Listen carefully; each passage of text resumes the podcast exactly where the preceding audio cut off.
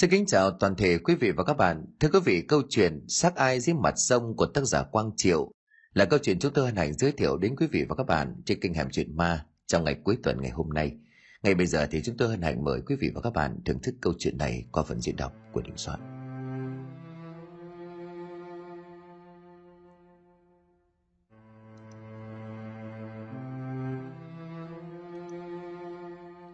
Làng Gòi là một địa phương giáp danh sông Hồng quanh năm nước lớn, thuộc địa phận tỉnh Hải Hưng cũ. Từ khi cách tỉnh ra chia ra làm hai tỉnh Hưng Yên và Hải Dương, thì nơi đây được chia về địa phận của một xã thuộc tỉnh Hưng Yên. Ở đây được thiên nhiên yêu ái ban tặng cho một bãi phù sa cực kỳ rộng lớn của lưu vực sông Hồng, hay còn gọi là bên bãi bồi. Phía bên kia bờ sông đó chính là bên lở, thường xuyên bị xói mòn tạo thành những cái hõm hay là những cái hùm sâu vào bờ, giống như là hàm ếch gây ra hiện tượng sạt lở. Sông Hồng bắt nguồn từ Trung Quốc chảy về Việt Nam và đổ ra Biển Đông. Đoạn chảy trên đất Việt Nam cũng rất dài. Con sông này còn có các tên gọi khác như sông Hồng Hà hay là sông Cái. Điểm tiếp xúc đầu tiên của sông Hồng với lãnh thổ Việt Nam là tại xã A Mú Sung, thuộc huyện Bát Sát Lào Cai – Chính giữa sông là một điểm phân chia lãnh thổ hai nước. Đến thành phố Lào Cai sông Hồng chảy hẳn vào lãnh thổ Việt Nam qua phía đông thủ đô Hà Nội trước khi đổ ra Biển Đông ở cửa Ba Lạt, ranh giới giữa hai tỉnh Thái Bình và Nam Định. Nước sông Hồng về mùa lũ có màu đỏ hồng do phù sa mà nó mang theo. Đây cũng là nguồn gốc tên gọi của nó. Cũng có những câu chuyện mang màu sắc lưu trai nó giải thích tại sao con sông này có cái tên gọi là con sông Hồng, nhưng cũng mang trong mình những bí ẩn, sự việc rất có lý giải theo lẽ thông thường. Bãi bồi của làng gòi cũng vậy, ở đây gần như năm nào cũng có xác người chết trôi giạt về đây, tạo nên một sắc thái để huyền bí, mà người hướng tâm linh nhiều hơn. Ở nơi đây cũng có rất nhiều những ngôi mộ do người dân sinh sống quanh đó, hoặc là do những người làm nghề trải lưới vứt lên, rồi an táng ở gần đó. Câu chuyện dưới đây hoàn toàn là có thật, kể về một câu chuyện tình đầy nước mắt và bi thương của Lan, một cô gái xinh đẹp nước tiếng của vùng. Năm đó khoảng là giữa những năm của thế kỷ trước, bến trại làng ngòi từng xảy ra chuyện cho đến nay, mỗi khi ai đó nhắc lại đều khiến cho mọi người sợ hãi và cảm động, để lại một câu nói mà cho đến bây giờ thỉnh thoảng vẫn có người nhắc lại – Chơi với gòi thì lòi xương ra, chơi với phù sa thì mất cả da lẫn thịt. Lan ơi, Lan, đừng bỏ anh Lan ơi. Nửa đêm không trăng sao một ngày giữa tháng 7. Dưới bãi bồi thôn gòi hơn chục hộ sinh sống bên ven sông Hồng này, bỗng nhiên xôn xao, bởi dường như có tiếng ải đỏ hét lên kêu cứu để hoảng hốt. Rồi liên tiếp những tiếng động thật lớn của một thanh niên đang ở dưới sông, tiếng đập nước cua khoáng loạn xạ, Giọng hét giống như là bị sáng nước của đàn ông vang lên giữa đêm khuya, mang theo một vẻ sợ hãi một cách bất thường, dường như làm cho nhiều người bàng hoàng choàng tỉnh giấc. Khu vực này là nhà của những người dân chủ yếu sống bằng nghề trải lưới, quanh năm bám víu vào những con thuyền gỗ nhỏ, sống trên mặt sông. Cuộc sống của người làm nghề trải lưới này khá vất vả, nếu như là không muốn nói là khổ cực. Mọi sinh hoạt đều ở trên chiếc thuyền bé xíu, chẳng ai muốn chịu cảnh sống khổ sở như vậy. Bởi vì ở đây ai cũng lâm vào hoàn cảnh màn trời chiếu đất cho nên mới ra đây. Mỗi người một cảnh nhưng dường như họ cũng đều lâm vào nước đường cùng.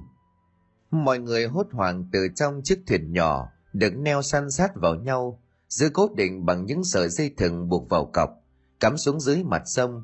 Ai nấy cũng đều thò đầu từ trong chiếc thuyền trài của mình mà nhòm ra bên ngoài, xác định phương hướng nhưng người tiến lại phía tiếng kêu nhanh nhất đó chính là ông Thìn, là người có thâm niên ở đây lâu nhất, có thể coi ông là người lập ra cái xóm trại này. Nhìn dáng vẻ của người đàn ông năm nay đã ngoài ngũ tuần, nhanh thuần thoát nhảy qua những tấm ván, đặt ngang nối từ chiếc thuyền nọ sang chiếc thuyền kia. Có lẽ chẳng ai nghĩ ông năm nay đã ngoài 50 tuổi. Ông Thìn mặc dù cũng không cao to, chỉ độ tầm trên dưới 1 mét 6 nhưng mà ông thìn cực kỳ nhanh nhẹn chắc chắn với một nước da bánh mật nhìn vô cùng khỏe khoắn. Bởi lẽ hàng ngày ông cởi trần ra kéo lưới tiếp xúc trực tiếp với nước sông và ánh nắng mặt trời. dáng người khỏe mạnh và nhanh nhẹn, từng bước đi thoăn thoắt như những con mèo có một cảm giác. Ông chạy nhảy lên những tấm ván đặt chồng chành trên những chiếc thuyền kia như đang đi trên đất bằng vậy lúc này ra đến nơi thì ông thìn đưa mắt quan sát xung quanh, nhìn xuống dưới mặt nước ông nhận ra được thằng dần đang chơi với giữ dòng đoạn này tuy là chỗ neo đầu của những chiếc thuyền của xóm trài, nhưng nước cũng cực kỳ sâu tầm này cũng đang bắt đầu là mùa nước lũ, cho nên sông Hồng hiện tại chẳng còn giữ được vẻ hiền hòa như vốn có của nó. Bề mặt đoạn sông này có thể coi là ngắn nhất, nếu tính từ bờ nọ sang bờ bên kia. Lúc bình thường cũng phải mấy trăm mét, nhưng mà lúc này đang là mùa nước lũ trên thượng nguồn xả xuống, làm cho con sông Hồng vốn nước đã quanh năm lớn. Mặt sông bây giờ càng thêm rộng ra rất nhiều, có cảm giác thật hung tợn và dữ dằn, nguy hiểm, có thể nuốt chừng bất cứ thứ gì mà lỡ may rơi xuống. Là một người sống bao nhiêu năm trên mặt sông này, cho nên ông Thìn có thể nói là thông thuộc từng cái hùm, cái hố cát, nắm nòng lòng từng cái thùng đấu, hay là từng vị trí nguy hiểm như là xoáy nước, hoặc là lòng chảo dưới đáy đoạn sông này. Người ta vẫn gọi ông là thìn rái cá, bởi khả năng bơi lội và tài bắt cá sống dưới nước bằng tay của ông Lúc này chẳng nghĩ ngợi gì nhiều, ngay lập tức ông Thìn nhảy ùm xuống lặn một hơi, ra phía người đang chơi với giữa dòng kia, rồi túm tóc thằng dần nôi lên. Vốn dĩ có kinh nghiệm sông nước cho nên mặc cho thằng dần có giấy ruộng như thế nào, ông cũng chẳng để hai tay của nó chạm vào người của mình. Bởi lúc này nó đang trong cơn hoảng loạn, chẳng may để tay của nó bám được vào người thì cũng chẳng khác gì, chết đuối với được cọc tre. Nó sẽ dìm cho cả ông cùng chìm xuống theo nó mất. Lúc đó thì có mà trời cứu có khi theo dòng nước xiết lại trôi ra tận cửa biển thì chỉ có mà mất xác một tay của ông túm tóc tay còn lại kết hợp với hai chân vừa đầm vừa dùng sức bơi lại phía mạn thuyền nhưng mà cũng phải mất một lúc ông mới đưa được nó lên thuyền cộng với mấy người khác bên trên ra sức kéo nó lên Thằng điên nửa đêm nửa hôm nhảy xuống sông tắm mà làm mà cha nhà mày. Đừng có mà ỉ có cái tí tài bơi lội. Mày không nhìn nước lớn thế này, nó lại chả cuốn mất xác. Ta không hiểu mày nghĩ gì nữa rồi dần à. Ông Thìn lên thuyền thở hồng hồng vừa mắng, vừa nhức móc thằng dần bằng một giọng tức giận. Có vẻ như thằng dần hiện tại cũng đang sợ hãi đến nhợt nhạt. Gương mặt của nó lúc này dưới ánh đèn bão treo trên mạn thuyền trở nên xanh xao tái mét. Lan, Lan ở dưới nước, cô ấy gọi cháu đi theo. Thằng dần vừa nhổ ra mấy ngụm nước sông, vừa nói không ra hơi điều bộ lúc này cực kỳ sợ hãi, lo lắng nhìn quanh quẩn. Tìm kiếm một thứ gì đó có vẻ như vẫn còn đang hoảng loạn. Ai? Có khi nào mày nằm mê xong mộng du tưởng tượng lung tung không hả dân? Tiếng của bà tính vang lên làm cho mọi người ai nấy đều chú ý Bà tính là mẹ đẻ của ông Thìn. Cho đến nay nhà bà đã hai đời sinh sống trên cái làng trài này. Năm nay bà cũng ngoài 70. Ngày trước bà ở trong làng nhưng sau khi chồng của bà mất, ông Thìn cũng đưa bà ra đây sinh sống để mà tiện chăm sóc một thể. Ông Thìn lại không có vợ con gì cho nên hai mẹ con hàng ngày vẫn cứ sống trên chiếc thuyền này. Chiếc thuyền vừa là nhà vừa là công cụ mưu sinh cho hai mẹ con nhà bà. Cháu, cháu không biết nữa. Lan là Lan, cô ấy. Hai tay của dần ôm lấy đầu sau đó thì vò vào những sợi tóc ướt vẫn còn đang nhỏ tong tong xuống mặt chiếc thuyền nan bé tí. Ánh mắt vô hồn nói không ra hơi. Dường như nó vừa sợ hãi, vừa trông ngóng và cũng có thể là khao khát. Lúc này cũng có vài người quanh đó nghe thấy động tĩnh bên này khá lớn. Họ liền ra chỗ chiếc thuyền của thằng dần hỏi thăm tình hình. Thế nó như vậy ai cũng đều im lặng thở dài. Đây cũng là lần thứ hai trong tháng thằng dần gặp chuyện như thế này.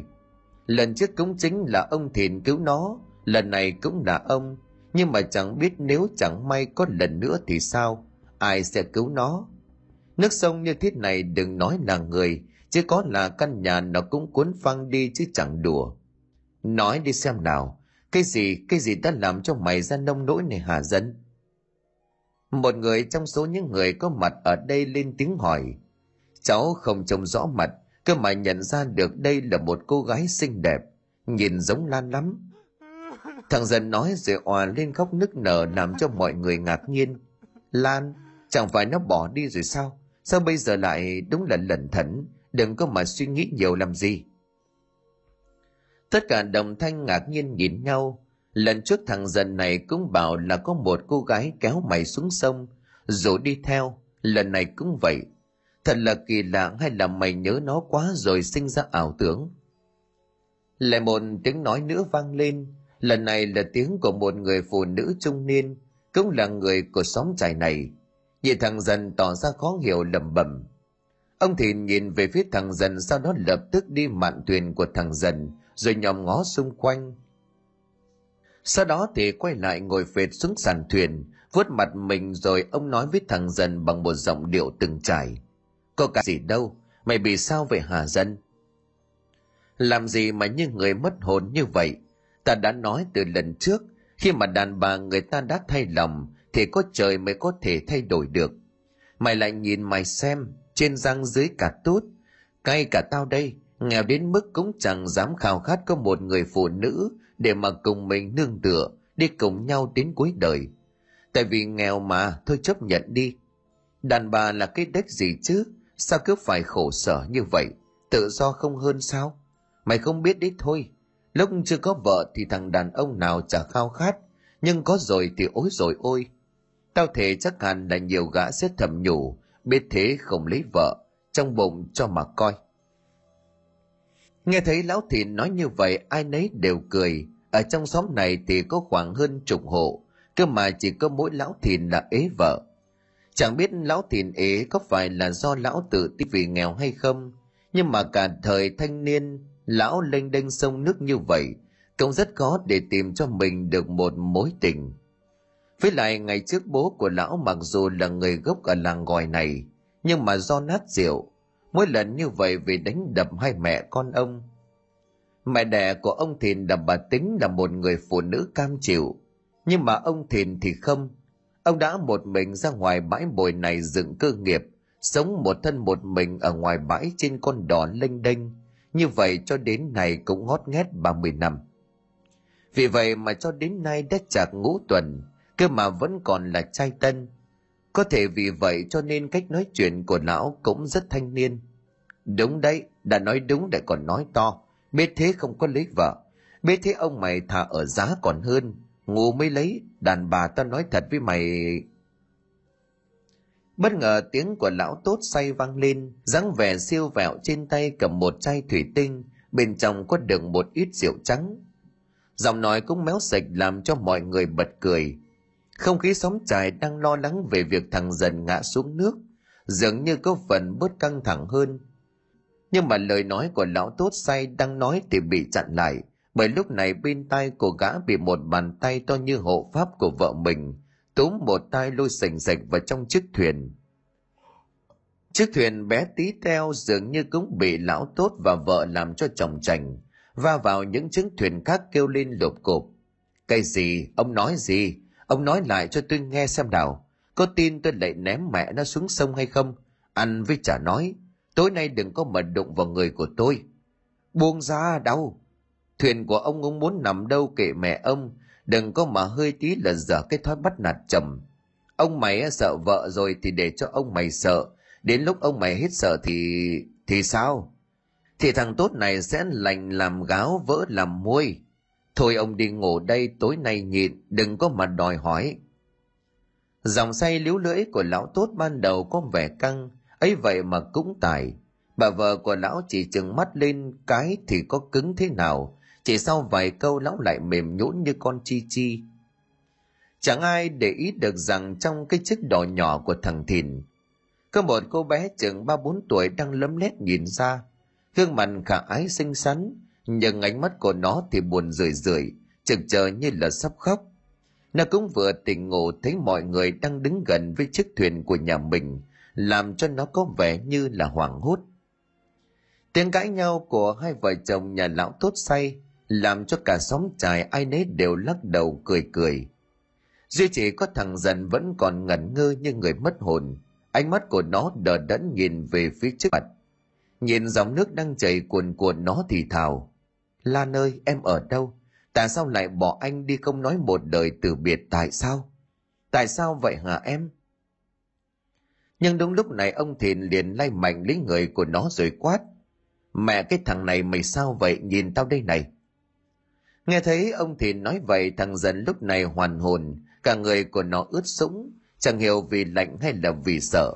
Nó đang run lẩy bẩy, ánh mắt thẫn thờ nhìn về ông thìn, rồi liếc mắt về phía mạn thuyền bên trái. Nhưng lúc này thì chẳng có gì sất, chỉ có tiếng những con sóng nhẹ nhẹ đánh vào mạn thuyền nghe oàm oạp.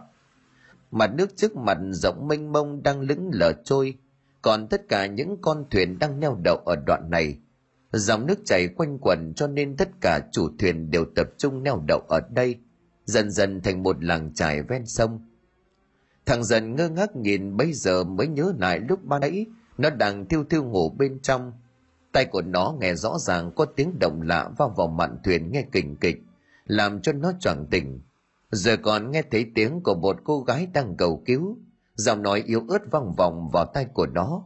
Anh dần ơi cứu em cứu em với, em là lan đây. Nó bật dậy ngay làm cho con thuyền cũng chồng chành theo, liền ra ngoài xem như thế nào. Vừa ra khỏi khoang thuyền, từng cơn gió dưới mặt sông thổi lên lạnh lẽo, khiến cho thằng dần dùng mình, còn mang theo cả mùi hơi ai ai tanh tanh, đặc trưng của những chiếc lưới cá, được người dân quanh đó phơi trên những chiếc xào tre sau mỗi lần thả lưới dần không tin vào mắt của mình, nhìn thấy có một cô gái đang nổi lập lờ, cứ luẩn quẩn ở trước mạn thuyền trải của nó. Cô gái mặc một chiếc áo màu trắng, một gương mặt nhợt nhạt. Nhưng lúc này vẫn vùng vẫy có vẻ như hiện tại, cô gái đã đuối lắm rồi.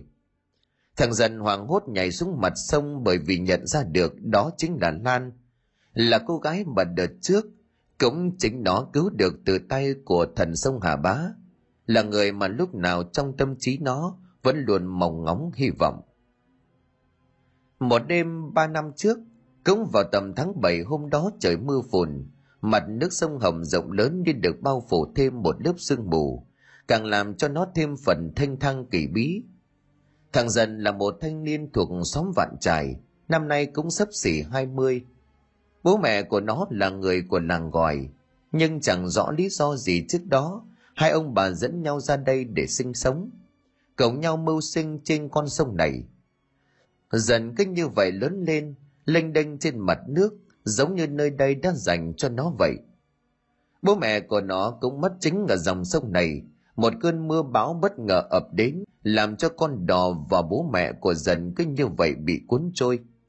Dưới dòng nước cuồn cuộn từ thượng nguồn đổ về, bên dưới dòng nước hung dữ chảy xiết kia chứa đựng biết bao nhiêu điều nguy hiểm, thì chiếc đò nhỏ mục nát của bố mẹ thằng dần, chẳng khác gì một chiếc lá khô trồng trành rồi bất ngờ bị một thân cây gỗ lớn theo dòng nước, giống như là một con quái vật gớm ghiếc, đã lao mạnh vào thân chiếc đò.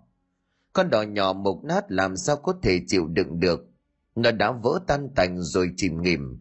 Cả hai vợ chồng chới với dưới dòng nước dữ sau một lúc thì cả hai bố mẹ của thằng dần cũng bị nước cuốn trôi đi mất tích. Chẳng biết có phải lý do này đã khiến cho thằng dần tính khí trở nên có phần cổ quái hay không. Người dân sinh sống trên chiếc đò cũ nát, thương tình cưu mang nó, đặc biệt là ông thìn, vẫn luôn coi dần như con đẻ của mình. Sau đó khi mà nó lớn dần lên, ông thìn cũng dần cho nó một con đò nhỏ, tiếp tục bám víu vào mặt sông này ở xóm vạn trài mặc dù nghèo khó, nhưng mà đám hộ dân quanh đây đều vô cùng thật thà, hiền lành và chất phác. Có gì cùng giúp đỡ nhau. Điều đặc biệt nữa là do sống ở mặt nước sông, cho nên là ai nấy cũng cực kỳ giỏi về bơi lội. Nhưng mà đỉnh cao nhất vẫn là ông thìn giái cá. Nhưng mọi chuyện đã dần thay đổi sau cái ngày từ chiều thằng dần nhìn chằm chằm vào mặt sông phía xa lúc này nước sông hồng đang chảy cuồn cuộn. Nó biết đêm nay lũ sẽ về, bởi mực nước đánh dấu ở mấy cái cặp sắt đóng ở dưới sông. Nước đã lên mấp mé vạch cao nhất. Nó chắc mầm đêm nay nếu như nước lũ về, thì át hẳn chắc chắn sẽ có cá to. Có thể nhiều người sẽ coi nó là liều lĩnh ngu ngốc, nhưng với những hộ dân ở đây, đó cũng là một điều bình thường. Đặc biệt là một thằng như dần, liều mới ăn nhiều, nó nghĩ bụng bởi vì những con thủy quái đã sống dưới lòng sông kia, cậu đã sống lâu năm cho nên việc đánh bắt được chúng lên bờ cũng là một điều hết sức khó khăn. Nhiều khi những con thủy quái kia nó lôi cả con thuyền, khiến cho người bên trên phải dùng dao mà cắt lưới quyết bỏ. Nếu như mà cố tình thì nó kéo cả thuyền đi xuôi về xoáy nước bên dưới, thì chỉ có mà chết. Điều lạ lùng là những con cá cực lớn dưới dòng sông kia chúng chỉ xuất hiện những khi mà nước từ lũ thượng nguồn đổ về mà thôi. Nó cũng là một món hời nếu như bắt được lên thì mang vào làng chắc chắn bán được khối tiền. Tiền đó có thể dùng để mua những tấm lưới mới hay là trang trải lúc này dưới ánh sáng của cây đèn pin đang đội trên đầu, cộng với chút ánh sáng lè lói của cây đèn bão đang treo trên mạn thuyền, mắt của nó đang dần chằm chằm vào những chiếc phao đang nổi trên mặt sông chờ đợi nước sông hồng đang chảy cuồn cuộn đục ngầu. Thỉnh thoảng qua những thân cây gỗ theo dòng nước giữ chảy xuôi. Va vào lưới khiến cho thằng dần vừa phải dùng xào đẩy chúng ra xa. Những cây gỗ nào còn tốt thì sẽ kéo lên bờ.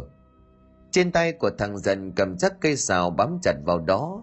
Bỗng nhiên tai của nó như nghe thấy một tiếng yếu ớt của ai đó vang vọng giữa đêm khuya thanh vắng, nghe rõ buồn một. Đó chính là tiếng kêu của một cô gái đưa mắt nhìn về xa ngược dòng. Chiếc đèn pin đội trên đầu loang loáng phần chiếu ánh sáng đục ngầu của mặt nước. Trẻ nó để ý thấy trước mặt của mình khoảng mấy chục mét, có một chiếc bè được dựng bằng cây chuối hột. Phía bên trên có một cô gái, thân thể của cô bị buộc chặt vào chiếc bè chuối này. Cô gái kêu lên những tiếng kêu đầy yếu ớt, giọng của nó cũng đắc khàn đặc đẩy phần vì hoàng sợ, phần bị lạnh, bị đói cho nên lúc này đã có thể yếu lắm rồi. Tiếng kêu cứu của cô gái đến khàn cả dòng nhưng mà giữa dòng nước xiết lại thêm vào đó trời tối như thế này. Nếu như không phải là nước ở đoạn này, nó cũng khá lặng cho nên thằng dần mới nghe được. Nếu như hôm nay không phải ham bắt cá to, nó ra đây thì có lẽ nhìn quanh quẩn không thấy ai để nhờ sự giúp đỡ, vì hiện tại ở mặt sông đoạn này chỉ có một mình nó nếu như vậy thì bây giờ chèo thuyền lại chỗ làng vạn trài, hô hào mọi người ra giúp đỡ, thì có lẽ là muộn mất rồi. Tại vì nó cũng biết cách vị trí này mấy trăm mét xuôi theo dòng kia, có một cái xoáy nước rất lớn. Chẳng biết xoáy nước này sẽ thông đi đâu, chỉ biết được rằng nếu như chiếc bè chuối có cô gái đang bị trói kia, chắc chắn là bị xoáy nước kia nuốt chừng không suy nghĩ nhiều trên cây xào trên tay của nó liền chống mạnh một cái. Chiếc thuyền nhỏ lao thẳng ra vị trí của con sóng dữ, hướng về phía chiếc bè chuối kia chặn trước đầu. Vốn với kinh nghiệm sống nước từ nhỏ lại thêm ông thìn rái cá hàng ngày đánh bắt trên con sông này, cho nên thằng dần điều khiển con thuyền nhỏ của mình rất khéo léo. Chẳng khác gì như những ngư dân chuyên nghiệp. Gọi là thuyền cho oai mà thôi, chứ chiếc thuyền này cũng chẳng lớn hơn con đò kia là bao nhiêu đừng ghép bằng những tấm ván gỗ. Đóng đinh và có nẹp sắt ở xung quanh và bên dưới thì chấm nhựa đường để chống nước. Ở một đầu thuyền thì dựng lên một cái mái vòm bằng cật tre. Xung quanh cũng che chắn và dựng nên tấm phên. Bên trên là bằng mấy tấm cót ép. Ở giữa hai lớp cót có cho thêm ít lau sậy vào để mà chống nóng. Chiếc máy này cũng là chỗ ăn ngủ của thằng dần ngay lập tức thằng dần chạy vào khoang thuyền của mình, lấy ra một sợi dây thừng có buộc sẵn một cái móc treo, như là dấu hỏi bằng sắt. Nó vẫn hay dùng để kéo những thành gỗ bị nước lũ cuốn trôi, từ thượng nguồn cuốn trôi xuống hạ lưu. Khi mà chiếc thuyền của nó còn cách chiếc bè kia khoảng vài mét, thì bất ngờ một cây gỗ rất lớn, theo dòng nước cuồn cuộn lao thẳng về phía này. Ở đoạn nước này thì chiếc xào che dài cỡ độ 5-6 mét cũng đã không thể chạm tới đáy sông. Nó liền nhanh trí dùng luôn cây xào đó trồng mạnh vào khúc gỗ kia, tránh để cho nó va chạm trực tiếp vào con thuyền. Sau đó thì mượn lực đẩy con thuyền táp vào chiếc bè chuối có cô gái kia. cô gái trên chiếc bè chuối kia lúc này có vẻ như đã quá yếu cho nên ngất xỉu. Cả người cũng bị nước sông làm cho ướt hết quần áo. Cơ mà thằng dần nhìn thấy kỳ lạ, trên đầu cô gái này, tóc tai bị cắt nhăm nhở còn dính đầy những thứ bột màu trắng, nhìn giống như là vôi, vô cùng kỳ quái. Đúng lúc này thì vừa kịp chiếc bè chuối đang trôi theo dòng đi ngang qua mặt thuyền. Thằng dần liền ném cái móc như là móc câu đó vòng qua chiếc bè, rồi một tay giữ lại. Chiếc bè chuối kia mắc vào một cái móc, rồi cứ như vậy kéo cả thuyền trôi xuôi. Hiện tại bây giờ cũng chỉ còn xoáy nước kia tầm hơn 100 mét, cho nên nước bắt đầu chảy cực xiết. Nước lũ dường như mỗi ngày lên cao, làm cho bề mặt sông rộng ra thêm rất nhiều. Mặc dù vậy nó vẫn không sợ hãi mà cố gắng giữ bình tĩnh. Ngay lập tức thằng dần buộc một đầu dây thừng vào mạn thuyền, sau đó ngồi xuống cố dùng hai chân đạp liên tục vào hai máy chèo điều khiển con thuyền của mình Trẻ tài cũng cầm cây xào chống xuống nước thăm dò may mắn là nước ở đoạn này chảy xiết nhưng mà chiếc xào trên tay của nó đã chạm được xuống đáy. Lập tức thằng dần cắm mạnh cây xào xuống rồi vòng một chiếc dây khác đang treo ở mạn thuyền móc vào trong cây xào cố định chiếc thuyền lại. Vẫn lo một cây xào chưa đủ chắc cho nên nó cắm thêm một cây nữa níu vào nhau, giờ bắt đầu tiến về phía mạn thuyền kéo sợi dây thừng lại. Nước đoạn này khá chảy xiết cho nên thằng dần cũng phải mất rất nhiều sức mới kéo được chiếc bè chuối kia lại phía mình. Sau đó thì nó đứng lên chiếc thuyền dùng dao cắt dây trói cho cô gái, rồi kéo cô gái đáng thương lên thuyền của mình. Nó dùng dao chặt đứt dây thừng, mặc cho cái bè chuối kia trôi xuôi dầm, chỉ một lát sau thì cái bè giống như bị một con quái vật khổng lồ nào đó ở dưới đáy sông nuốt chừng vào cái xoáy nước khổng lồ kia. Cũng may thằng dần này nó có một sức khỏe, lại thêm vào kinh nghiệm mới có thể cứu được. Nếu như là một người khác, nếu không cẩn thận chiếc thuyền nhỏ kia sẽ bị kéo trôi cùng với cái bè rơi vào vùng xoáy nước kia. Lúc đó thì kéo lại mất xác. Người chẳng những không cứu được mà còn lên đến thuyền thằng dần chăm chú nhìn cô gái đang nằm ngửa trên sàn thuyền lúc này vẫn còn hôn mê bất tỉnh nó liền vội vàng lấy cái chăn trong thuyền của mình đắp tạm giữ ấm cho cô gái với kinh nghiệm của mình nó chỉ thấy cô gái này chỉ đang sợ hãi quá độ cộng với việc bị đói là cho nên ngất đi mà thôi cũng may thằng dần này nó có một sức khỏe lại thêm vào kinh nghiệm mới có thể cứu được nếu như là một người khác nếu không cẩn thận chiếc thuyền nhỏ kia sẽ bị kéo trôi cùng với chiếc bè vào vùng xoáy nước kia. Lúc đó thì lại khéo chết mất xác, người chẳng những không cứu được mà lại còn... Lên đến thuyền thằng dần chăm chú nhìn cô gái đang nằm người trên sàn thuyền, lúc này vẫn còn hôn mê bất tỉnh, nó liền vội vàng lấy cái chăn trong thuyền của mình đắp tạm cho cô gái. Với kinh nghiệm của mình nó chỉ thấy cô gái này chỉ là đang sợ hãi quá độ, cộng với việc bị đói là cho nên ngất đi. Như vậy thì cô gái này cũng mới bị thả khoảng thời gian trước đó không lâu. trên nó thấy bụng của cô gái này to bất thường, cho nên trong đầu của thằng dần cũng không khỏi liên tưởng đến những tục lệ, cạo đầu bôi vôi đem thả trôi sông, mà nó cũng thỉnh thoảng được nghe nói. Nhưng đây là lần đầu tiên nó được tận mắt chứng kiến, cũng như là người đã cứu được cô gái này khỏi một cái chết thảm. Thằng dần khẽ thở dài chẳng biết là khi nó mang cô gái này về xóm trại của mình, đó là phúc hay là họa. Nhưng mà nếu thấy chết mà không cứu thì với nó, đấy là một việc làm khốn nạn nhất. Thôi kệ, dù sao thì đây cũng là một mạng người, cứ mang về xóm trước rồi tính sau. Chiếc thuyền nhỏ với khả năng điều khiển điêu luyện của dần, chỉ một lúc sau nó đã trở về cái làng vạn trài nghèo khổ. Bác Thiền ơi bác Thiền ơi! Thằng dần hướng về chiếc thuyền của ông Thìn đang neo đậu gần đó gọi vài câu. Ông Thìn rái cá đang nằm ngửa mặt lên trời, lão đang say vắt cả lưỡi, thều thào hết cả ra ngoài. Có lẽ đang nằm mê man liên tưởng đến một cô gái nào đó, cho nên thỉnh thoảng lão lại cười sướng, say lên rồi lão làm nhảm. Đẹp, nhìn em như thế này thì khác quái gì nàng tin cá trong truyền thuyết đâu. Cơ mà tuy anh nghèo nhưng mà em có đồng ý theo anh làm bá chủ cái vùng sông nước này không? Không dám tự hào ở đây anh là số 2, đố ai dám làm số 1. mà đi theo anh đi theo thìn giái cá này em thích ăn cá gì cũng có. Của ngon vật lạ dưới sông anh đều có thể bắt lên cho em. Anh thề không bốc phét. Thằng dần nghe thế vậy thì lầm bẩm. Chắc là ông tốt say rượu lại chúc cho bác thìn rồi. Đã dặn bao lần uống ít thôi. Ở trên thuyền này mà cứ rượu khướt như vậy, có ngày rơi xuống sông ai biết được mà cứu. Nói xong thì nó nhảy lên khoang thuyền của ông thìn, làm cho chiếc thuyền trồng chành. Dậy đi bác thìn ơi cháu vừa kéo được con cá nặng gần 50 cân, to lắm. Dậy giúp cháu một tay. Cá gì mà to vậy? Cá lăng hả hay cá chiên? Mày mà bắt được ở đâu? Nghe thằng dần nói đến cá thì lão tiền bật người dậy ngay, làm cho chiếc thuyền nhỏ lắc lư trao đảo. Nhưng có lẽ do sinh sống ở đây quen rồi, cho nên đối với những người như lão tiền và thằng dần, đó là một điều rất bình thường. Thằng dần nó chỉ ra phía dưới sông, lão tiền trông mắt ra hỏi cây gì? Nước lũ lớn thế này mà dám ra đó bắt sao hả? Con cá 50 cân, nó không kéo cả thuyền lẫn người xuống vực xoáy sao? Cháu mà lại. Nói rồi dần chỉ tay về phía thuyền cùng. Bác không tin xuống đây cùng cháu. Con cá vẫn còn sống tim mơn mởn, to cực. Nó cười cười ra vẻ bí hiểm trả lời ông thìn.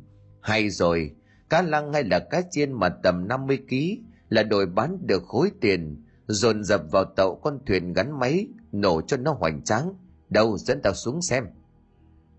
Ông thìn nhìn theo hướng tay chỉ của dần, sau đó quỳ gối xuống sàn thuyền, sau đó vụm nước vào mặt để cho tỉnh rượu. Nhưng mà khi đến chiếc thuyền của dần, ông há miệng kinh ngạc hét lên. Cá cá cái lù má nhà mày đấy, đây là người chứ đâu phải cá. Thì cháu phải nói vậy bác mới dậy chứ. Thằng dần danh mãnh kể lại đầu đuôi câu chuyện cho ông thìn nghe nghe xong ông lắc đầu chép miệng thật đúng là cùng đồng loại với nhau mà sao chúng ác dữ vậy chứ may mà mày ra tay cứu cô gái này còn trẻ như này bồng lại chưa sắp đến ngày đẻ thế mày ở đây tao đi kêu mấy bà mấy ông giúp cô gái tao với mày là đàn ông không tiện nhanh lên đây cũng là lần đầu tiên thằng Tiền cứu được một người còn sống, lại rất xinh đẹp như vậy. Còn xác người chết bị đuối nước ở khúc sông này, nam có nữ có. Thằng dần chẳng nhớ là cùng vớt lên với bà con làng trài này và đã chôn cất bao nhiêu người rồi. Lão Thìn và dần cũng chẳng phải là người trong cuộc, cho nên cũng chẳng hiểu được là vẫn có câu nói phép vua thua lệ làng. Có những tục lệ hủ tục mà thời điểm ấy nằm ngoài vòng pháp luật biết là sai biết là độc ác thế nhưng mà thời ấy lệ làng đã đặt ra như vậy thì cũng rất khó có thể sửa đổi nếu như không có sự can thiệp mạnh mẽ của pháp luật hôm nay ông Thìn mới bắt được mớ cá mòi sông cho nên là một ít đồ nhắm còn đâu mang ra chợ bán đổi lấy lương thực và rượu gạo thuốc lào tiện thể đổi lấy một ít tã lót cho con bé nhà cô lan Vậy là Lan, con gái đáng thương từ ngày bị thả bè trôi sông kia, đã sinh sống ở làng vạn trài nghèo khổ này đã được hơn một năm.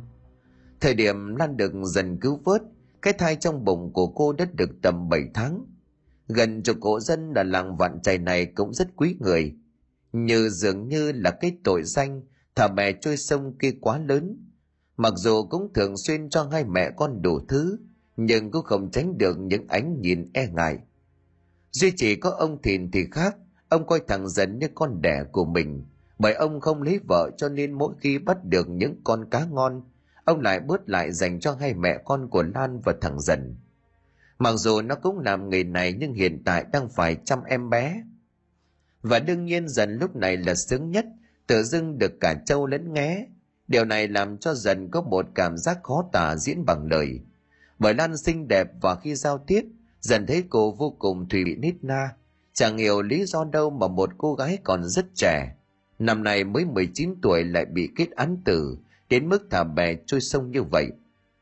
Nếu như không gặp dần thì có lẽ dần này lan đã cùng đứa con trong bụng của cô sắp đến ngày sinh thì đã chết mất xác từ đời nào xe ánh lửa bập bùng của bếp lửa chiếc kiềng ba chân nhỏ xíu đặt trên một miếng sắt mỏng bên trên có mấy thanh củi đang cháy dở dần dúi vào đó thêm một thanh củi nữa rồi liếc mắt nhìn lén hai mẹ con nhà Lan.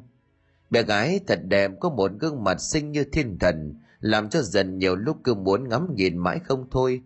Và đương nhiên với một thanh niên chưa có vợ như dần, thì ở gần với một cô gái xinh đẹp như vậy át hẳn trong tâm trạng của chàng trai có tình cảm.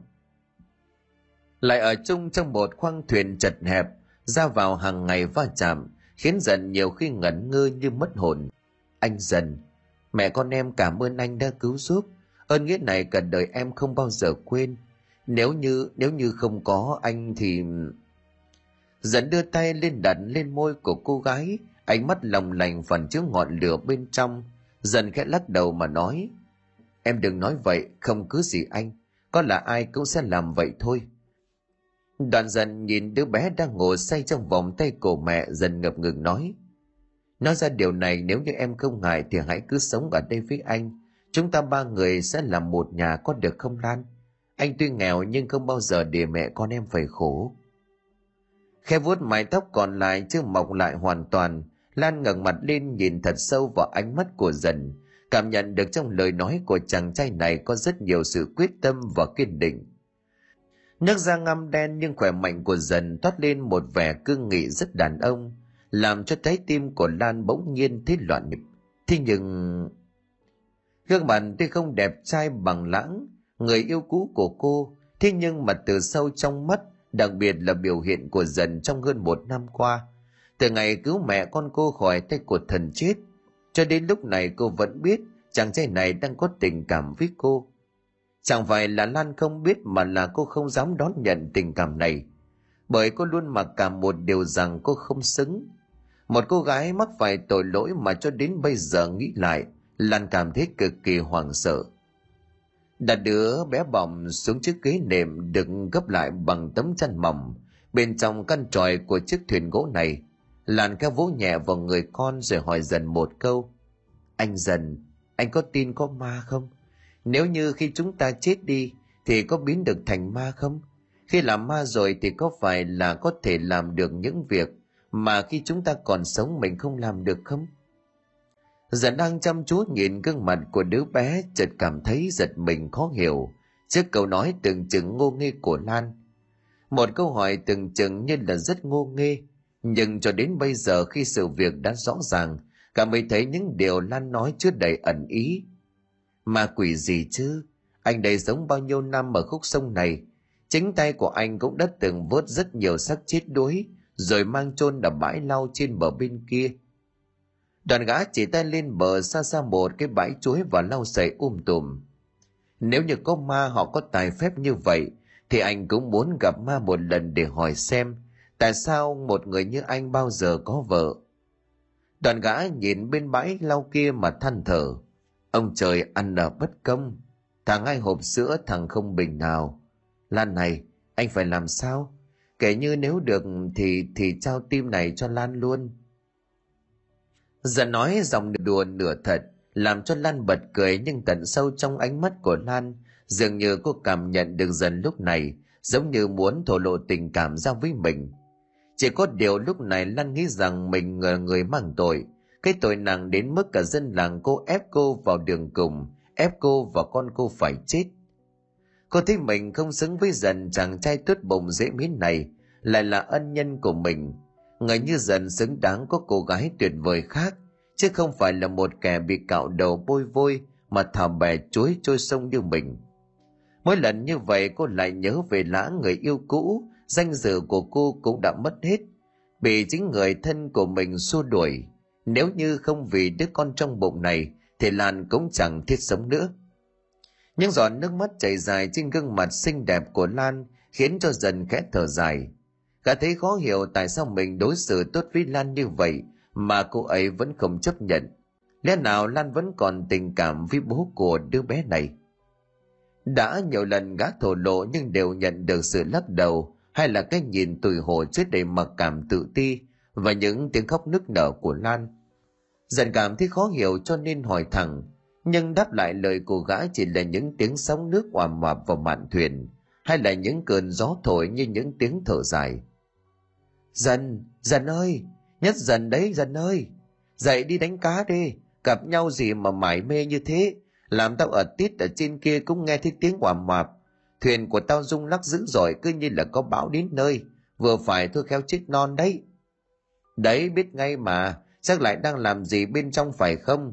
thuyền của mày sao mà rung lắc vậy như vậy?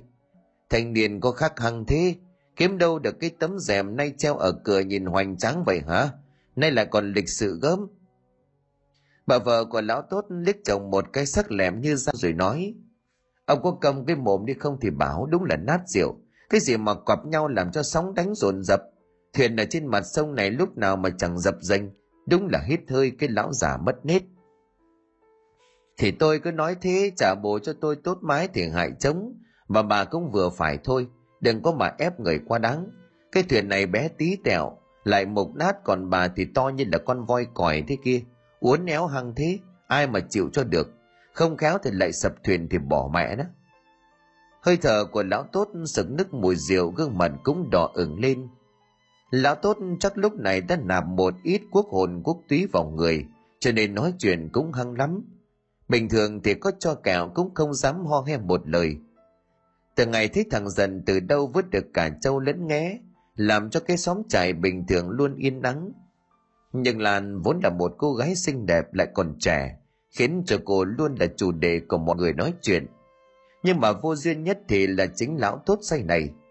Mỗi khi uống rượu vào thì ăn nói huyên thuyên, dường như lão chỉ biết nói cho sướng cái mồm. Cơ mà chẳng biết có phải là người nói vô tình, người nghe hữu ý hay không, nhưng mà khiến cho dần hiện ở bên trong thuyền của mình cực kỳ khó chịu mà bà có biết là con lan kia nó cạo đầu bôi vôi đấy? Hẳn là cạo đầu bôi vôi thả bè trôi sông. Đừng có mà nghĩ nó hiền lành hay là ngoan ngoãn cái gì. Nếu như mà nó ngoan ngoãn thì đã không chịu hoang, không bị người ta ép thả trôi sông, đúng là cái loại hư hỏng mất nết. Trai tơ lấy gái nạ dầm, như nước mắm thối chấm lòng lợn thiêu. Ông không còn chuyện gì để nói nữa hả? Cái lôi chuyện của người ta sẽ nói làm gì? Mà có tin tôi đây để ông xuống sông bây giờ không? Câm mồm lại cho tôi. Liền lúc ấy thì đó là bà vợ to béo phúc pháp của lão tốt, liền giơ cái máy chèo lên dứ dứ để dọn hạt. Cơ mà khi say rồi thì lão tốt này cũng coi trời bằng vung, coi thúng bằng nia rồi nói lớn. Ờ mồm ông ông nói ông sợ đất gì đứa nào, có giỏi thì đập đi đập vào chỗ này này, chỗ này nhiều máu này bạn ơi. Nói đoạn lão tốt lại tiếp tục ngâm nga dòng líu la líu lô một chai anh vẫn chưa say, uống thêm chai nữa mới hay thật mà. Nhớ thời đêm bảy ngày ba, còn chưa kể lúc vào lúc ra bất kỳ. Anh chưa say chưa say mà. Bà vợ của lão tốt bất lực trước cái lái chồng nát của mình, chỉ biết lắc đầu rồi nhanh chóng cô mảnh mái chèo xuống nước. Muốn cho chiếc thuyền nhanh chóng đi ra xa. Tiếng mái chèo đập mạnh xuống nước nửa đêm về sáng thành vắng nghe rõ một một còn giọng nói lè nhẹ của lão tốt đi ngang thuyền của dần rồi cất tiếng gọi. Điệu bộ có vẻ như là muốn trêu chọc dần chẳng biết là lão đang cố ý hay là vô tình, nhưng tất cả lời nói của lão khiến cho dần nghe rõ chẳng sót một lời nói nào cả. Ở bên trong chiếc thuyền nhỏ của dần cậu vẫn còn đang nằm chằn chọc không sao ngủ được. Những lời nói của lão tốt giống như là những mũi dồi nhọn hoắt đâm vào tim. Mặc dù lão tốt kia kẻ say, gã không chấp thế nhưng mà thực sự khiến một người tỉnh như dần cảm thấy vô cùng khó chịu, huống hồ chi là lan. Gã nằm im cố gắng không động đậy gây ra tiếng động, vì sợ đánh thức hai mẹ con của lan. Dần đi ra đầu thuyền rồi nhìn chằm chằm về hai vợ chồng nhà lão tốt. Lúc này thuyền cũng đi xuôi dòng được một khoảng hơn hai chục mét. Ánh mắt của gã vằn vện lên những từng tia máu. Chẳng biết có phải vì tức giận việc lão tốt say nói kháy mình làm tổn thương đến lan cô gái mà gã đã yêu hay không? Nhưng mà lúc này dần ngoái đầu nhìn vào trong mạn thuyền thế lan vẫn còn đang ôm con ngủ say. Dần nhẹ nhàng như là một con rắn nước, sau đó lặn xuống sông, với một kẻ bám sống vào nước như dần. Thì khoảng cách hai mươi mét lặn một hơi, thì đó là một điều quá bình thường. Dần không biết được rằng lan lúc này cũng đã tỉnh lại, bởi cô có ngủ được đâu. Nghĩ về những việc tên lãng khốn nạn kia gây ra cho mình nghĩ về tình cảm của dần dành cho mình, cả những lời dị nghị của những người ở đây. Có thể những lời nói này ở đây chỉ mang tính chất đồn đoán, nhưng mà miệng lưỡi của thiên hạ sao nó cay độc sao nó nghiệt ngã. Nhất là những câu nói của lão tốt kia giống như là ngàn vạn mũi kim sắc nhọn đâm vào tim của lan, khiến cho cô nước mắt chảy ngược xuống ướt đẫm cả cây gối đang kê đầu cho con của mình bên cạnh. Khi nhổm người lên Lan nhẹ nhàng ngồi dậy nhìn quanh quần một chút, có lấy viên than củi trong bếp, sau đó viết mấy chữ lên tấm thiếp bên trong khoang thuyền. Anh dần em xin lỗi, em cảm ơn anh trong suốt thời gian qua đã kêu mang hai mẹ con của em. Em cũng chẳng biết nói như thế nào. Ơn nghĩa này hẹn anh kiếp sau em báo đáp, em xin lỗi. Còn một việc này em cầu xin anh, xin anh hãy nuôi nấng còn bé, cũng đừng nói cho nó biết là nó có một người mẹ mang tội lỗi đến như em. Em xin lỗi. Lan quay người nhìn thật kỹ đứa bé gái đang nằm ngủ thật sâu. Thỉnh thoảng miệng còn đớp đớp thóp thép mà bật khóc thành tiếng. Mẹ xin lỗi con nhiều lắm. Hãy sống cho tốt. Dù sau này nếu con có biết chuyện, con cũng đừng bao giờ đi tìm mẹ. Mẹ xin lỗi ngàn lần xin lỗi con. Nước mắt giàn rùa của cô gái chảy ra ướt đẫm gương mặt xinh đẹp. Quan sát thật kỹ đứa con của mình một lần nữa. Lan đi ra phía đầu thuyền rồi chầm mình xuống dòng sông sâu mất tích. Rồi cô cố gắng bơi ngược vào bên trong bờ muốn lên bãi lau sậy mà lúc trước dần chỉ. Bãi tham ma cũng là nơi chôn cất những cái xác người vô danh bị đuối nước. Mục đích muốn lên bờ tìm đường quay trở về quê. Người mà Lan muốn gặp nhất bây giờ chính là Lãng, cũng chính là kẻ đã đẩy cô vào cảnh khốn cùng như bây giờ. Chỉ có điều cô không bơi lội giỏi được như những người dân ở đây. Lan đã bị dòng nước đục ngầu kia cuốn trôi, chỉ sau một lát thì chới với rồi chìm nghỉm mất tích. Thằng dần lúc này nó lặn một nơi ra phía mạn thuyền của vợ chồng nhà lão tốt say. Hai vợ chồng nhà này hiện tại đang đi bắt vợ. Đây là một loài côn trùng đặc hữu của sông Hồng và chỉ ở đây mới có, Chúng thường xuyên xuất hiện vào khoảng tháng 2 cho đến tháng 4 âm lịch. Ở những đoạn ngã ba sông nơi có những xoáy nước giao nhau, nhìn từng đàn vợ bay trắng xóa cả mặt sông, làm cho hai vợ chồng nhà lão tốt lúc này ngẩn ngơ. Hôm nay sao lại nhiều quá như vậy? Lão tốt mặc dù say nhưng mà chèo thuyền vẫn rất nét. Cả người của lão ngả vào tấm gỗ được đóng ở mạn thuyền. Hai chân giống như là hai chiếc cuồng liên tục đạp vào mái chèo con thuyền kinh như vậy xuôi dòng, cả hai đều không ngờ được dưới dòng nước sâu đục ngầu kia có một người đang nhẹ nhàng áp sát đó chính là dần.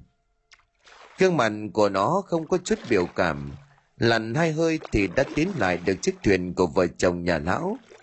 Thằng dần ngoi đầu lên ánh mắt của nó nham hiểm, nhìn chằm chằm về phía của lão tốt say, đang ngả người phía sau đạp vào mái chèo, Bà vợ to béo của lão thì đang đứng cả bên kia thuyền, luồn chân luồn tay được cái vợt có gắn một cây rào ướt như là một con ấu trồng đang bay là là trên mặt sông. Bất ngờ chiếc thuyền bị rung lắc dữ dội như là có ai đó bám vào, rồi dùng sức lay mạnh, làm cho bà vợ của lão tốt trời với suýt nữa ngã xuống, miệng bà ta lầu bầu. Ông tốt, ông có bị điên không? Tập trung vào nhanh lên đoạn ngáp sông này nhiều thứ nguy hiểm lắm, đừng có mà nghịch ngu như vậy. Nhưng mà khi ngoảnh mặt lại phía sau lưng không thấy chồng đâu, bà mới giật mình. Lúc này ở quanh quần xung quanh chỉ thấy ngay chiếc máy chèo đang đung đưa. Ông tốt, ông tốt đâu rồi, đừng có mà đùa kiểu ấy. Bà nụ hoàng hồn cất tiếng gọi vang cả mặt sông, nhưng đáp lại lời của bà chỉ là những tiếng gió thổi và tiếng nước vỗ vào mạn thuyền. Nhưng đúng lúc này lão tốt từ dưới mặt nước hét toáng cả lên – Ma, có ma nó vừa kéo chân của tôi. Chưa kịp nói hết câu thì lão ta lại bị kéo xuống bất ngờ. Uống mất mấy ngụm nước sông bây giờ thì rượu trên người của lão đất tỉnh hẳn. Là cố gắng vùng vẫy giấy rủa nhưng mà thằng dần nó bơi lội cũng chẳng thua kém lão thìn là bao nhiêu. Khi ở dưới mặt nước lúc này cũng giống như là rái cá, cả người của nó như là một kính ngư, thì lão tốt giày muốn ngoi lên, thì nó lại dùng tay kéo xuống, Mục đích của nó không phải là giết lão, mà chỉ là muốn dọa cho lão một trận cho bỏ tức. Đầu vài phút sau thì thấy lão thốt có vẻ như là đã uống say. Nếu như quá đà không kéo mà lão chết như vậy chứ chẳng đùa. Lúc này thằng dần mới tha cho lão, căn bản là nó với vợ chồng của nhà lão thốt này cũng không có thủ oán gì. Nó cũng không muốn giết người sau đó thì nó ở bên dưới, đẩy lão về phía gần thuyền chỗ bà vợ đang đứng ở trên thuyền, gương mặt tràn đầy lo lắng. Muốn tìm sự cầu cứu nhưng bây giờ nước thì đang xuôi dòng, lại ở giữa canh tối canh sáng. Bà nội chẳng biết phải làm sao. Gương mặt thờ thẫn tràn đầy vẻ hốt hoảng nhìn xuống mặt nước mà tìm kiếm xung quanh. Nước sông ở đoạn này rất sâu, lại thêm chảy khá xiết, cho nên là cũng chẳng biết làm thế nào, miệng chỉ liên tục làm nhảm. Còn lại ông thần sông ông hà bá xin giang tay mà cứu giúp cho chồng con tai qua nạn khỏi, con lại ngài. Còn sẽ về nhất tâm tả lễ. Vừa dứt lời thì thích chồng của mình lúc này từ dưới nước ngoi lên. Hiện tại lão tốt đang say cũng đã uống biết bao nhiêu lần nước. Bà nô liền chạy lại phía đầu thuyền này lật lấy cây vợt, đưa cho chồng rồi kéo lên. Thấy chồng vẫn còn sống, bà nụ đưa hai tay chấp vái quanh con sông. Sau đó thì nói liên tục với ông tốt số ông là may mắn lắm đấy. Hà bá thích lời cầu xin của tôi cho nên đã cho ông thoát cửa tử. Đừng có mà ăn nói huyên thuyên. Chuyện tâm linh không có đùa được đâu. Thôi đi về đi. Hôm nay gặp chuyện chẳng lành rồi. Không đợi cho chồng có phản ứng gì, bà nụ liền ngồi về phía đầu thuyền. Sau đó thì lái chiếc thuyền quay ngược lại. Việc ông tốt bị ma kéo, sau đó lại nhờ và bà nụ van vái thần sông. Ngài thương tình cứu giúp cho nổi lên và vẫn còn sống ở đây thành một câu chuyện truyền miệng ở bến trải này. Khi mà thằng dần lặn quay lại thuyền của mình, nó nhẹ nhàng leo lên. Khi vào trong ngạc nhiên không thích lan đâu, tìm quanh quần mãi không thích cô dần chạy sang mấy thuyền bên cạnh. Mọi người ai nấy đều giật mình tỉnh giấc. Ở xóm trại này có hơn chục hộ dân quá bé nhỏ, cho nên nửa đêm tiếng của thằng dần gào lên, tìm kiếm cô gái nó từng cứu lúc trước. Ai nấy đều bàng hoàng bởi chẳng hiểu được lan đất đi đâu. Nhìn lên bờ thì đoạn này cách khá xa, nếu không bơi lội khá tốt thì e là. Còn nếu ngó về phía dòng nước đang chảy cuồn cuộn kia, nếu như là bị nước cuốn đi thì e là. Mọi người vào trong khoang thuyền thấy đứa bé vẫn còn đang ngủ say ở trong giấc ngủ. Ai nấy đều thở phào. Chẳng biết là vì lo cho mẹ nó hay là lo cho tương lai của đứa bé này hay không.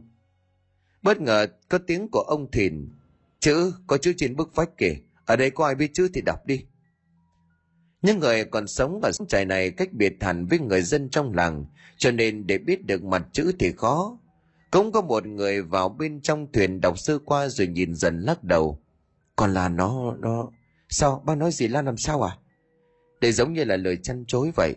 Con bé nó dặn dò này nhờ mày chăm sóc cho con của nó. Nó hẹn mày ở kiếp sau nó sẽ báo đáp một người đàn ông trung niên trong xóm tên là vàng nhìn dần buồn bã lắc đầu nói, thế cô ấy có nói là đi đâu không à ông vàng không đáp lại lời nó, chỉ im lặng nhìn ra ngoài. Mười mấy người dân trại cũng nhìn ông ta bằng một ánh mắt tò mò. Theo tôi thấy con bé lan này, nó có khả năng quay lại nơi nó xuất hiện, nhưng mà nước sông lớn thế này e là dần nhìn người đàn ông ngoài 60 tuổi đối diện, gã quỳ sụp xuống không muốn tin sự thật này tại sao lại như vậy? Tại sao chứ, lan ơi? Tiếng nấc nghẹn nghẹn trong cổ họng của dần. Ông trời đối xử với nó quá nghiệt ngã. Bố mẹ của nó mất tích từ ngày nó còn bé xíu. Tưởng rằng nó sẽ sống cô đơn lầm đỗi như vậy đến hết đời. Nhưng mà rồi lan xuất hiện trong cuộc đời của mình. Ngỡ sẽ là niềm an ủi động viên cho nó. Với dần là việc lan có con hay không không quan trọng.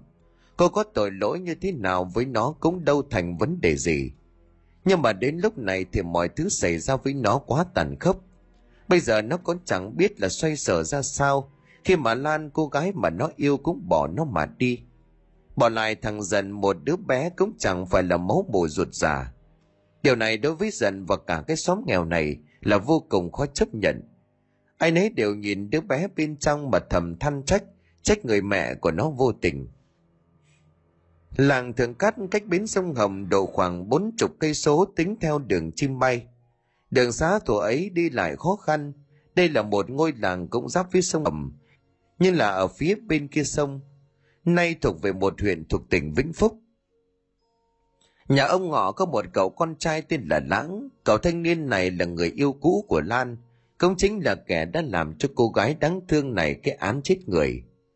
Gọi là người yêu cũ cho oai chứ thực ra lãng không yêu cô, là bởi vì nhà lan nghèo, với lại gia đình cũng chỉ có hai mẹ con sống ở gần nhà lão trọng thọt, là lý trưởng của cái làng thượng cát này cậy có tí cước sắc lại giàu có, thế mẹ con của nhà lan thân cô thế cô, lão ta chỉ chăm trực chờ muốn rơi tái cả hai mẹ con lan Chỉ có điều là không được, là bởi vì hai mẹ con nhà Lan tuy nghèo, nhưng vẫn luôn giữ mình.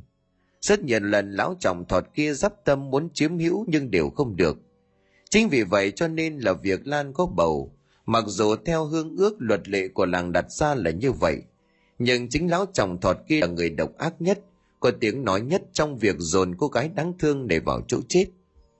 Mẹ của Lan là bà Lệ sau khi cái ngày thấy cảnh con gái của mình bị cả làng thượng cát này ép phải chết thì đâm ra hóa điên, bây giờ cũng chẳng rõ bà ta đi đâu. Còn về phần của lãng thì cũng đã quên mất rằng gã và Lan từng yêu nhau và chính gã cũng là người làm cho cô mang thai. Nhưng mà hiện tại lúc này thì gã lại đang trong tay với một cô gái khác. Cô gái này nếu mà Lan nhìn thấy cũng chẳng phải ai xa lạ, đó chính là Mận, bạn xóm trên xóm dưới của mình. Bãi đá sông Hồng của làng Thượng Cát có một con đập được kè bằng đá ngọc. Con đập này cũng chính là cái kênh dẫn nước từ sông Hồng vào để tưới tiêu cho những người dân ở nơi đây. Bên dưới kẻ nước sông cũng đã lên đến gần mấp mé. Ở trên bờ có hai người một nam một nữ đang ngồi tâm sự. Lãng nhìn chằm chằm vào những đường cong trên cơ thể của Mận, dừng lại nơi cổ áo của cô, trong đầu không khỏi dâng lên một ý nghĩ đen tối. Chờ lúc này Mận hỏi Lãng, anh có biết ai làm bố cái thai trong bụng của Lan không? Kẻ nào mà làm mà không có nhận để cho nó chết khổ chết sở tủi nhục vậy chứ? Tại sao tên đó lại sở khanh đến khốn nạn như vậy? Lãng sững sờ trước câu hỏi đường đột của Mận, nhưng ánh mắt của gã dường như chỉ chăm chăm nhìn vào sâu trong cổ áo của Mận mà thôi. Đoạn giả bộ nghiêm chỉnh nói, Lan, lại là Lan, ai biết được chứ? Em chơi với Lan còn thương hơn anh. Anh tưởng em với Lan là có chuyện gì hai người cũng đều nói cho nhau. Vấn đề này em cũng đã nói với anh bao lần rồi. Riêng anh với Lan chẳng có chuyện gì. Đoàn lãng nhìn sang Mận rồi sẵn giọng. Mà em hẹn anh ra đây cũng chỉ để hỏi vấn đề này hả? Anh tưởng em bảo anh ra đây có chuyện quan trọng mà. Ngồi trên bờ kè xung quanh là dạng tre được người dân trồng chắn sóng nước dưới trễ đi. Cơn gió thổi nhẹ nhẹ từ mặt sông Hồng vào làm cho mận khẽ run lên. Có một cảm giác hơi lạnh lạnh. Bất chợt lãng đặt một tay lên vai của mận rồi kéo cô gục vào vai của mình gã tiếp tục. Có chuyện gì với em sao? Em lo lắng điều gì à? Nói đi, nói đi anh nghe xem nào. Em sợ lại giống như Lan. Mấy hôm nay cô ấy về báo mộng cho em em sợ lắm. Nói rồi một tay của mình cầm lấy tay của lãng đặt lên bụng của mình bật khóc. Lúc này cô đang có một cảm giác vô cùng sợ hãi. Nhưng trước những lời ngon ngọt của lãng một kẻ xào trá và đúng là dân đào mỏ. Gã đến với mình cũng chỉ vì khối gia sản của gia đình cô. Điều quan trọng nữa là Mận cũng là một cô gái xinh đẹp. Nếu so sánh giữa Lan và Mận, thì Lãng cảm thấy xinh như nhau. Nhưng mà về gia cảnh thì Mận hơn hẳn. Chính vì vậy gã mới chơi trò qua cầu rút ván. Đoàn tình cảm giữa Lãng và Lan thì hai người vẫn bí mật qua lại. Chỉ có điều lão chồng thuật kia cũng nắm thóp được, bắt hai người nhiều lần tâm sự với nhau. Lão già mất nết thấy Lãng đi cùng Lan, cho nên trong lòng của lão nảy sinh ra một sự ghen ghét, thù hằn với hai mẹ con của nhà Lan. Một bữa nọ lão ta đến nhà mẹ Lan, mẹ của Lan đi vắng, lão rình mò bên trong thấy tiếng của Lan nói với Lãng. Anh Lãng, em có bầu rồi. Thật á, em nói đùa anh thật thế. Cái thai kia có phải của anh hay là của ai? Ánh mắt của Lãng chú ý xuống bụng của Lan mà cười khẩy điệu bộ vô cùng đều giả. Anh nói thế là ý gì? Anh có biết em yêu anh thế nào không? Cái thai trong bụng của em là con anh. Nó là con anh đó anh biết không hả? Yêu? Có phải vì cô thấy nhà tôi có điều kiện, hai mẹ con cô muốn bám víu, cho nên mới giả bộ có thai? Mà chắc đích gì nó là của tôi? Thằng cha chồng thọt chẳng phải là lão già ấy, cũng thường xuyên lui tới đây sao? Biết đâu... Một cái tát như trời giáng của An dành cho tên khốn nạn này. Cô thật không ngờ người mà cô hết lòng tin tưởng như vậy. Toàn tâm toàn ý phía gã, ngỡ đầu lại chính là chân ái cuộc đời của mình. Nhưng mà đến bây giờ khi biết tin cô có thai, tên sở khanh này lại sỉ nhục cô và đẩy cô xuống đến tận cùng của sự nhục nhã và đau khổ. Sao nào? Chẳng lẽ tôi nói không có đúng? Qua tay bao nhiêu thằng bây giờ muốn đổ vấy hả? Mơ đi. Đừng có mà mơ tưởng thằng này sẽ nhận. Anh là đồ khốn nạn. Tôi thật không ngờ là anh là một người như vậy đó lãng à. Cút ngay khỏi nhà tôi. Đúng là gái già đĩ mồm, liệu mà tìm người đổ vỏ đi, kéo... lãng cất tiếng cười cực kỳ đều giả rồi nhanh chóng lèn vào trong màn đêm biến mất. Bỏ lại trong túp lều tồi tàn một cô gái đáng thương tội nghiệp đang nằm khóc. Dường như tất cả mọi thứ lúc này với lan đều sụp đổ.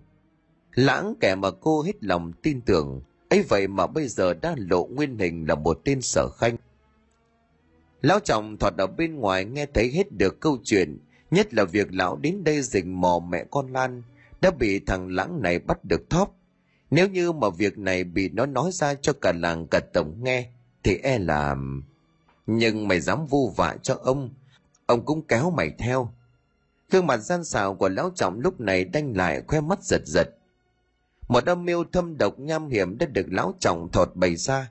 Nhưng đối tượng mà lão già này hướng đến không phải là lãng, mà lại chính là cô gái trẻ đang nằm ở trong nhà liếc mắt vào bên trong dưới ánh đèn dầu leo lắt, lão trọng thọt quan sát lan.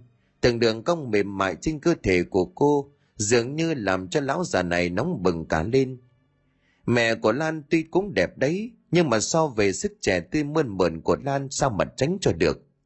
Rồi mày sẽ thuộc về tao, cái thứ lăng loàn lại còn tỏ ra thanh cao, mày sẽ biết tay của cụ. Lão trọng thọt mấy hôm sau gặp riêng lãng, nó bằng một giọng già lạ. Ê lãng tối nay mày đến nhà tao tao có việc cần nhờ mày. Mà sang sớm nghe chưa? Vốn có tiếng là ghi gớm, đánh người không gây tay. Gia đình của lão cũng là người có của ăn, của để. Cho nên trong mắt của mọi người, lão trọng kia cũng rất oai. Sống theo lối cửa quyền hách dịch, mặc dù cái chức lý trưởng kia là cùng đinh, nhưng mà lão trọng thọt này là người dân bầu bình ra cho nên lời nói của lão cũng khá là trọng lượng trong làng lão này cũng là một người có tiếng nói thuộc dạng đức cao vọng trọng, không tiện chối từ cho nên lãng đành gật đầu. Tôi đến nhà lão trọng thọt lãng không ngờ của lý trưởng hôm nay bày hẳn rất tiệc rượu mời gã. Ngạc nhiên cho nên gã hỏi bằng một cái giọng nịnh bợ. Bẩm của lý như thế này sáng sao nay nhà cô lại cho con gọi sang đây có việc gì? Cô lại còn chuẩn bị tiệc rượu thế này, con sợ lắm. Uống đi. Anh làm cho người ta có thai mà còn không sợ bây giờ trong mắt anh còn sợ gì ai? Nghe thấy cô lý nói vậy lãng bắt đầu cảm thấy có điều gì không ổn. Lẽ nào lan đã nói với lão già này? Dạ cô nói thế ý làm sao à? Con con không biết ai có thai. Uống đi, hết chân này rồi tao nói cho mày biết. Lão trọng thọn cũng có mấy đời vợ, chỉ có điều chẳng ai chịu nổi cái tính cách biến thái của lão, mà lần lượt đều bỏ lão mà đi diệu đang ngà ngà say lão chồng thò hướng ánh mắt dâm tiện nhìn lãng còn lan nhà mụ lệ kia thế nào? Dạ thưa cô lý, thế nào là thế nào ạ? À? gã nhìn lão chồng thòn gương mặt ngơ ngác lộ ra vẻ khó hiểu. Lão chồng thòn không đáp lại lời, mà gắp một miếng thịt rồi bỏ vào bát của lãng sau đó dục ăn. Nhìn tên lãng nhài tóp thép sau đó uống thêm một hớp rượu. Lão chồng thòn bình tĩnh hỏi điều bộ cực kỳ trịch thượng có ngon bằng cái miếng rồi tao vừa gắp cho mày không? Tên lãng mới ngớ người ra gắt thầm nghĩ trong bụng, sao cô lý này lại bị lan với miếng rồi mình vừa ăn? Nhưng mà cũng không dám nói nhiều, kẻ này vội xung xoe nịnh bợ. Ngon ngon lắm. Cơ mà thưa cổ nó bảo nó có thai, nhưng mà con thì không thấy đúng. Có lẽ là nó muốn bắt con đổ vỏ. Đúng là mẹ nào con ấy đổ lăng loàn. Mà cụ có muốn ăn nó không? Con bày cách cho. Mà con nói thật, con với cụ mà kết hợp thì ái chà chà gã cười cười, ánh mắt đều già ra chiều nịnh bợ, đi hướng về cụ lý thọt. Lần này thì lời nói của lãng đúng như là gãi vào đống chỗ ngứa cả hai tên khốn nạn, một già một trẻ, thầm thì to nhỏ bản tính cho đến nửa đêm. Lão trọng thọt thì đúng là kiểu châu già muốn gặm cỏ non, cho nên lan lúc này đã rơi vào bẫy của sói lúc nào không hay. Khuya đó, lãng ở bên ngoài cảnh giới còn lão trọng lèn vào đánh thuốc mê, khiến cho lan đang mệt mỏi trở nên mê mệt rồi lèn vào bên trong căn lều của cô. Điều này chính bản thân lan cũng không hề biết. Đáng hận hơn cái tên cầm thú sở khanh lãng kia, ở bên ngoài chẳng tỏ ra thái độ gì chỉ dừng dưng thậm chí còn coi khinh. Người mà gã đang mơ tưởng đến lúc này là mận. Cả đã tâm tia và để ý cũng đã khá lâu. Cái thai trong bụng của lan ngày một to ra. Hương ước của làng thượng cát này từ xưa luật lệ đặt ra nếu đàn bà phụ nữ mà chữa hoang thì chắc chắn sẽ là bị cạo đầu bôi vôi, đem thảm bể chuối trôi sông. Lãng thì được lý trường chồng thọt kia bênh vực, cả hai cùng hội trên thuyền cho nên là hiện tại bây giờ hai mẹ con của lan là nhục nhã nhất. Lan bị xì vả nhưng chẳng hiểu sao cô cứ cứ cắn răng chịu đựng nỗi đau này. Có lẽ sự thất vọng do bị tin sở khanh kia lừa, bị cô lý trường dùng sức nặng của luật lệ hà khắc kia ép buộc mà không khai ra bố của đứa bé là ai. Bà lệ mẹ của lan cũng quỳ xuống cầu xin dân làng tha thứ, nhưng mà hủ tục này quá ác độc, quá khắc nghiệt. Cũng có những người ở dân làng thượng khất này cầu xin, nhưng mà người quyết định lại chính là lão trọng thọt, bởi gã cũng muốn giết lan. Nếu cô chết thì sự việc cũng như vậy mà biến mất. Bí mật kia chỉ một mình lão và thằng lãng biết thả bè trôi sông một hủ tục ác độc, nó đã giết chết đi những mầm thiện đang được nhen nhúm lớn dần lên trong mỗi con người.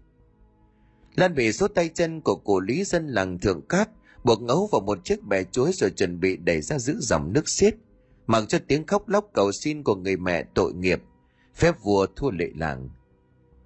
Trở về với thực tại, lãng đang siết chặt vai của mận một tay sờ vào bụng của cô rồi tận hưởng mùi thơm của mái tóc cội bằng bồ kết với hương nhu nhưng đúng lúc này, mắt của gã hoa lên khi nhìn thấy từ xa. Một chiếc bè chuối trên đó có một người đang nằm dãy rụa trôi từ từ lại phía này. Điều kỳ quái là chiếc bè chuối là đang trôi ngược dòng giống như là phía dưới đang có ai đó đẩy. Gã vội vàng buông mận ra lãng rồi mắt đến mấy lần bàn tay run rẩy chỉ về phía mặt nước. Hỏi mận bằng một giọng hốt hoảng, em em em có thấy cái gì kia không? Em thấy gì đâu, anh sao vậy? Bè chuối kia là bè chuối lan lan lan. Tại sao, sao lại cô ấy? Lãng quay mặt nhìn về mận cô gái gã vẫn còn ôm từ nãy đến giờ. Thì nhận ra đó không phải là mận mà chính là lan. Gương mặt trắng bệch bị bởi ngâm nước trương phình. Từng con giòi bọ đang ngoe nguẩy trên gò má thò ra thụt vào. Ánh mắt của lan giống như là đang có ngọn lửa cháy bừng bừng trong đó toát lên một vẻ để giận dữ. Trả mạng cho tao thằng sở khanh sao mày lại dám làm việc thất đức như vậy hả? Gã chỉ biết run rẩy, hiện tại hai chân run lên, muốn chạy nhưng cũng chẳng thể nào mà nhúc nhích. Điều kinh khủng hơn nữa, gã nhìn thấy đứa con bụng của lan. Lúc này giống như từ bên trong bụng của nhân ảnh trước mặt này đã xé toạc sao vậy? Con của mày đó lãng, chính mày giết chết đứa bé, mày phải trả giá, mày phải đền tội tiếng cười giống như từ âm ti địa ngục bỗng vang lên bên tai.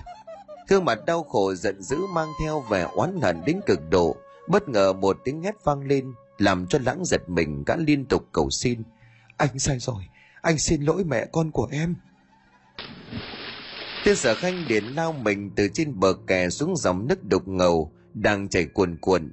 Chỉ trong chớp mắt, gã đã bị nước cuốn trôi để mất tích. Rồi bất ngờ một tiếng hét vang lên Mận từ trên bờ dường như chết lặng khi cô chứng kiến tất cả. Trong giấc mơ mà lan về báo mộng cho mình, nhưng cô vẫn không tin. Cho đến bây giờ thì sự thật đã rõ mười mươi. Chứng kiến cái chết của lãng người mà cô say mê tin tưởng, mận lan ra ngất xỉu. Lão trọng thọt đang nằm trên chiếc phàn ngoài hiên, tay phe phẩy chiếc quạt mặc dù quạt liên tục, nhưng cũng không thể bớt được cái nóng hầm hập của một buổi mùa hè. Ở bên ngoài trời yên gió nặng ánh trăng ngày rằm sáng vằng vặc, nhưng bầu trời chẳng có lấy một gợn mây.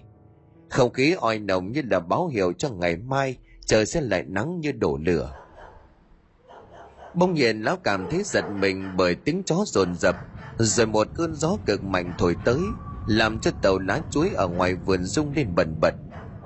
Cánh cổng ngõ bằng gỗ lim ở bên ngoài có nặng trịch lạ thay, cũng bung mạnh ra đầm vào bức tường làm cho nó lung lay tiếng còn chó mực trong nhà của lão gầm gừ lên liên tục, giống như là đang đề phòng, như là muốn bảo vệ chủ mà bất ngờ chạy ra ngoài cầm xuống lên đinh ngòi thế làm là lão lý trường thọt, tập tễnh cầm cây ba tong đi gõ xem như thế nào. Thì đúng lúc này lão như chết lặng, khi mà nhìn thấy trên cây xoan đào trước nhà, có một bóng người mặc quần áo trắng đang nhìn lão bằng một ánh mắt đỏ lòm. Lão chồng thọt giật mình lùi lại thì đúng lúc này con chó mực của nhà lão nuôi bao năm nay bỗng dưng sợ hãi mà lùi lại, kêu lên như là bị ai đó cắt tiết. Rú lên rồi chạy thẳng vào trong nhà chui vào gầm giường. Dường như nó đang sợ hãi, quay đầu nhìn theo hướng con chó lão trọng lầm bầm quái lạ, con mực nay sao vậy?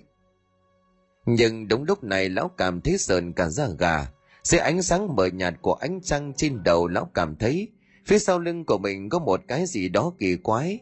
Lão quay ngoắt người lại. Lão chồng thọt rú lên một tiếng như là bị heo chọc tiết, bởi trước mặt của mình là Lan, cô gái mà lão đắt dùng mưu hèn kế bẩn để hãm hiếp.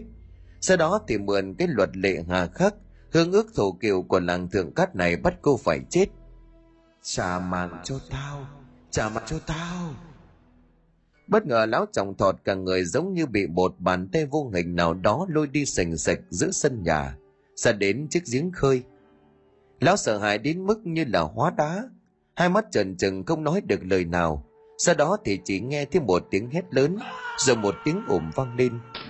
Cả người của lão chồng bị thả xuống giếng nước, nhưng vẫn chưa hết. Lão giống như là bị ai đó túm chân lôi mạnh xuống, rồi cố gắng dãy dụa nhưng thế nào cũng chỉ nổi lên những tiếng gùng gục, nghe gió một một, mang theo bong bóng khí nổi lên từ dưới nước. Vậy là lão lý trưởng gian ác và tin sở khanh tên lãng đã bị quả báo cho những hành động thất đức của mình. Dân làng thượng cắt từ đó cũng đã bỏ đi luật lệ hà khắc của nơi này. Bố ơi, con vừa thấy mẹ đấy, mẹ đang ở dưới nước kia kìa. Dưới ánh trăng rằm bóng trăng soi rõ mặt nước, dòng sông như đang được phủ một lớp ánh sáng thoát lên một thứ ánh sáng bằng bạc huyền ảo. Ngồi trên chiếc thuyền nan có một người thanh niên đang ngồi dựa vào mạn thuyền, để chân xuống khua nước. Bên cạnh đó là một bé gái độ 4 năm tuổi nhìn vô cùng khả ái nhanh nhẹn. Cô bé nhìn vào những làn sóng do dần khua chân xuống nước, thấy bóng dáng của mẹ mình đang lan dần lan dần. Bên tai của cô bé còn nghe thấy tiếng nói. Hãy sống tốt, hãy nghe lời của bố dần nghe con. Mẹ sẽ luôn phù hộ cho hai bố con.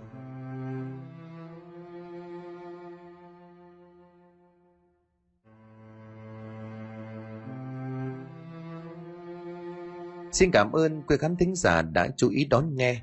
Xin kính chào tạm biệt quý vị và xin hẹn gặp lại quý vị và các bạn trong những câu chuyện tiếp theo